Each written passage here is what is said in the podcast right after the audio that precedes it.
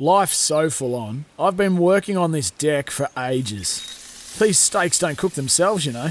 Life's good with a Trex deck. Composite decking made from 95% recycled materials that won't rot, stain, or fade. Trex, the world's number one decking brand. Time to talk basketball now, though, with Casey Frank, former breaker, former Tall Black. G'day, mate. How are you?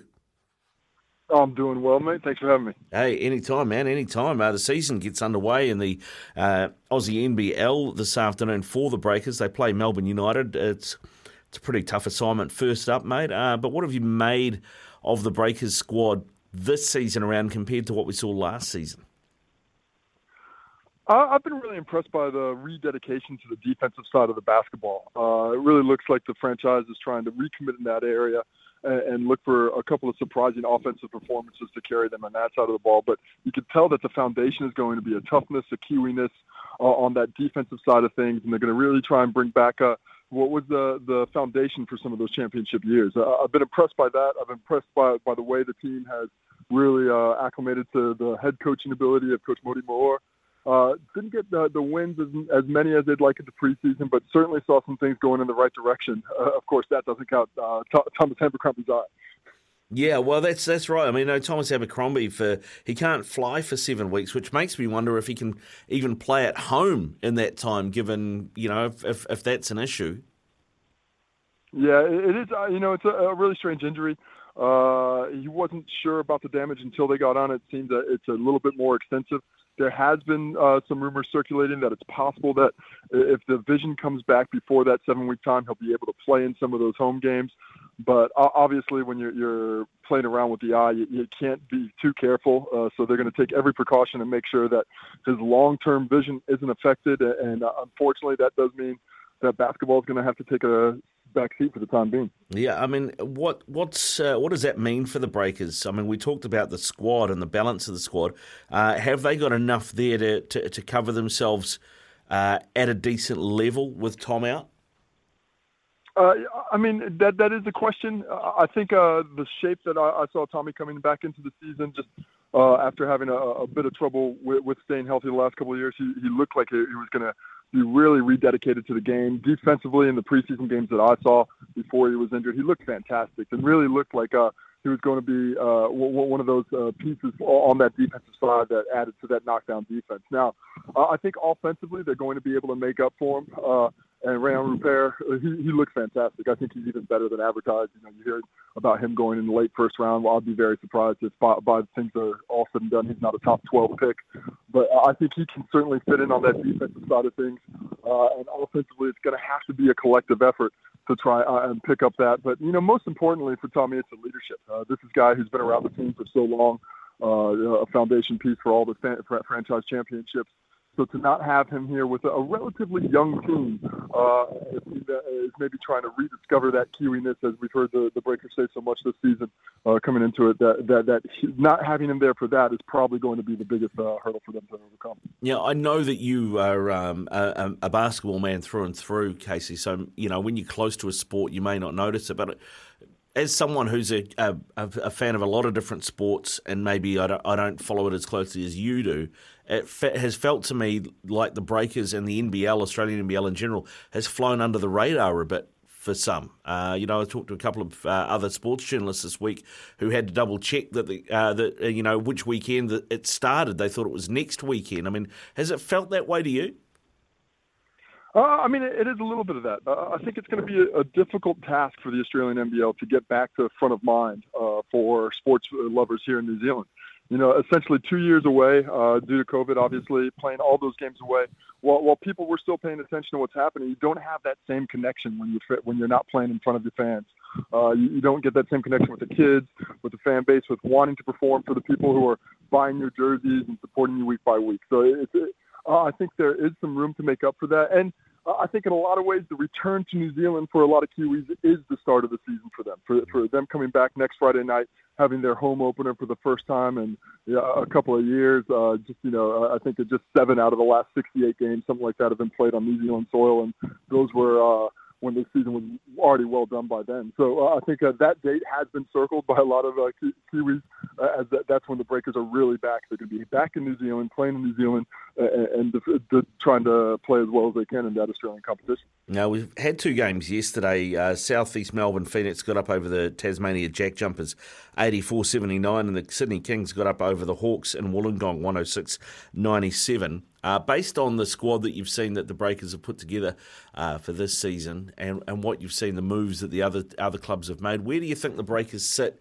in terms of favouritism coming into this season? It, it, it is difficult to say coming in because I, I think every squad across the NBL has improved. Uh, if, if that's through uh, upping their local players or upping their imports or a combination of the two, I, I do think that uh, as a whole, the tide has lifted across the league. Uh, depending on how results go, I do think every single team in this competition is going to be able to challenge for a finals berth. The question is who's going to really rise to the cream of the crop. Uh, Sydney, I, I feel like they're going to be a title favorite again.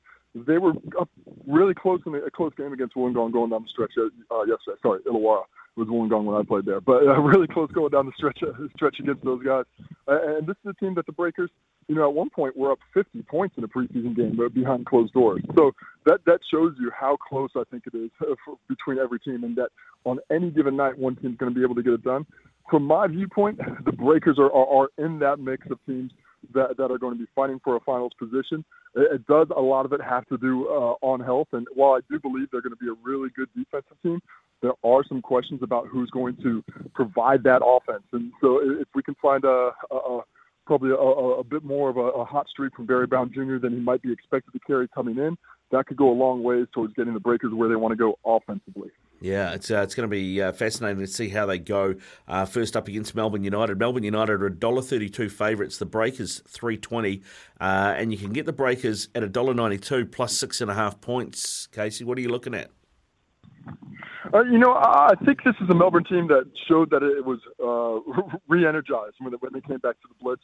Uh, unfortunately for them, Ariel Hukporti went down with an Achilles injury. Uh, he was one of the, the 10 guys that was playing a lot of minutes. The depth has been sorely affected. They're going to have to play Isaac Humphries a bit more. It would not shock me if the Breakers came out with just a, a, just a dog eat dog defensive mindset on the game today. Uh, played really good, strong defense against a, a team that they're very uh, well well known with and they know very well. Uh, so, so for, for me, I might take a punt on that dub. I, I think the Breakers have been chomping at the bit to get a they get going. The United are dealing with a few issues inside the club themselves right now with injuries, try, trying to figure some things out. And uh, if going to roll the dice, why not in game one? Well, why not? Why not in game one, indeed? Hey, uh, the other piece of news that we saw today is that, um, from a basketball point of view, Casey, is the uh, Steven Adams has signed on a new two-year, $25.2 million contract extension um, with the Grizzlies. Uh, what do you make of that as a move for him and for them? You know, from my point of view, I, think he's probably taking a, a, little bit of a discount on what he could get on the open market uh, with, with, the salary cap going up over the next few years with the new TV deals coming in.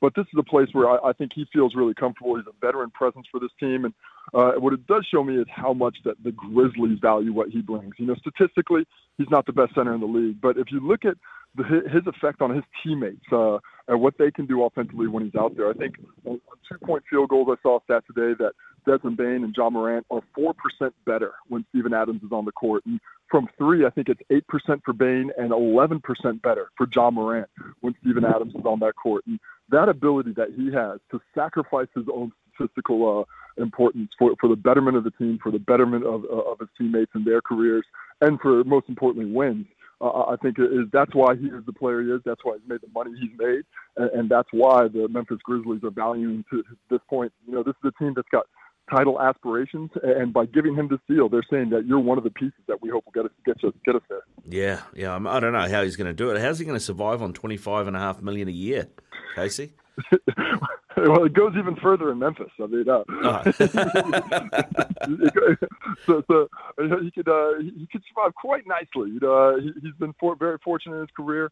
But uh, I think the great thing about Steve is that he's brought, brought a, a, a lot of people along for the ride and doing a lot of good uh, charity work, uh, growing the game of basketball here in New Zealand, even while he's playing his trade over in the States. Yeah, no, he's done some great work. I look forward to the NBA season tipping off in about two and a half weeks, man. It's not too far away.